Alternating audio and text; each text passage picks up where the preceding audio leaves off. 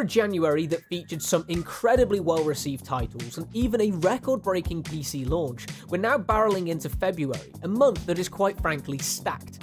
Between action adventures to multiplayer titles, strategy offerings to RPGs, indies to puzzlers, the second month of 2024 is not to be missed. So, let's dive into another episode of Games to Look For to see what February is serving up for gamers around the world. Kicking off the month is a game that is no doubt highly anticipated by JRPG fans. Granblue Fantasy Relink takes players to the Zegagrande Skydom, a rich and broad aerial world crammed to the brim with exciting opportunities and overwhelmed by a dangerous and deadly invading force. Needless to say, there's a lot to enjoy in this promising action RPG. One of the largest releases to come out this month, Suicide Squad Kill the Justice League is Rocksteady's long-awaited return to the Arkhamverse. Ditching the single-player focus to give us a bombastic co-op experience, we're finally taking on the role of the baddies as we have to put down the Justice League. Atlas seems to be on a bit of a roll as of late, and while we wait for Metaphor Re Fantazio to debut, we can keep ourselves busy with a return to Persona 3. Persona 3 Royal comes with new story scenes, character voiceovers and more for returning fans, and gives those who haven't yet had a chance to play the genre-defining RPG the opportunity to visit it for the first time. What happens when you replace Splatoon's paint with bubbles? Well, you get foam stars. The latest title from Square Enix is a multiplayer title where two teams use unique characters to claim the most territory in an evolving and chaotic arena.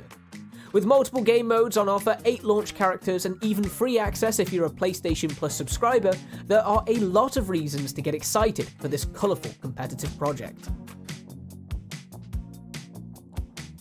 Are you doing your part? If there was ever a game that reminded us of Starship Troopers, it would be Helldivers 2. Arrowhead Game Studios is bringing us a lot of sci-fi action early on in the month as we track down as many alien threats as we can and make them go boom. Settlers in a new land are being plagued by a haunting curse, and it's up to you as a banisher to see that these spirits don't bring any harm to the community.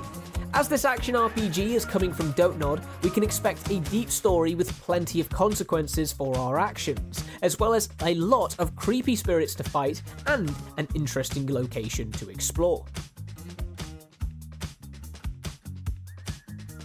While they're not for everyone, the Hotline Miami games certainly carved out their own niche among the wider gaming community, and a large part of that was due to their trippy visuals. The designer behind a lot of these visuals is now back with a futuristic Metroidvania gardening simulator in Ultros. If you want to get psychedelic this February, look no further. If you're a fan of grand strategy or just want a good reason to mess with your friends, Solium Infernum might just be the game for you. Pitting the rulers of hell against one another, you'll have to use your wits and your fiendish might to put yourself atop the throne of Pandemonium.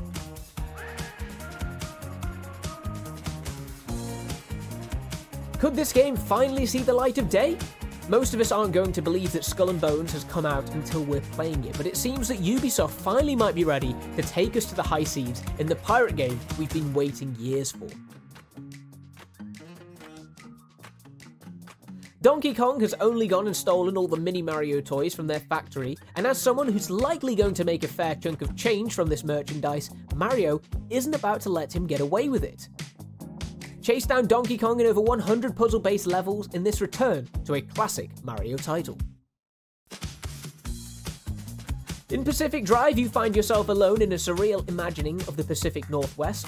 With only your car as your companion, you'll have to gather resources and avoid the supernatural dangers awaiting in the Olympic Exclusion Zone. Each journey into the zone brings new challenges, but with the risk also comes reward, usually in the form of an upgrade for your car. Stranded in a strange realm, one much alike our own after a portal collapses behind you, you're going to have to learn to survive in the Feywild in the hopes of becoming a realm walker. Nightingale is an early access launch, but for fans of single player and co-op survival, it'll look to bring plenty of the gathering, crafting and building that the genre is so famous for. Disney has greenlit the remasters of several Star Wars video games over the years, and this February we'll be seeing the next expansion into this fold. Star Wars Dark Forces Remaster gives the iconic action FPS a fresh coat of paint and improves its performance, all while retaining the signature boomer shooter style of gameplay that made it a fan favourite in the first place.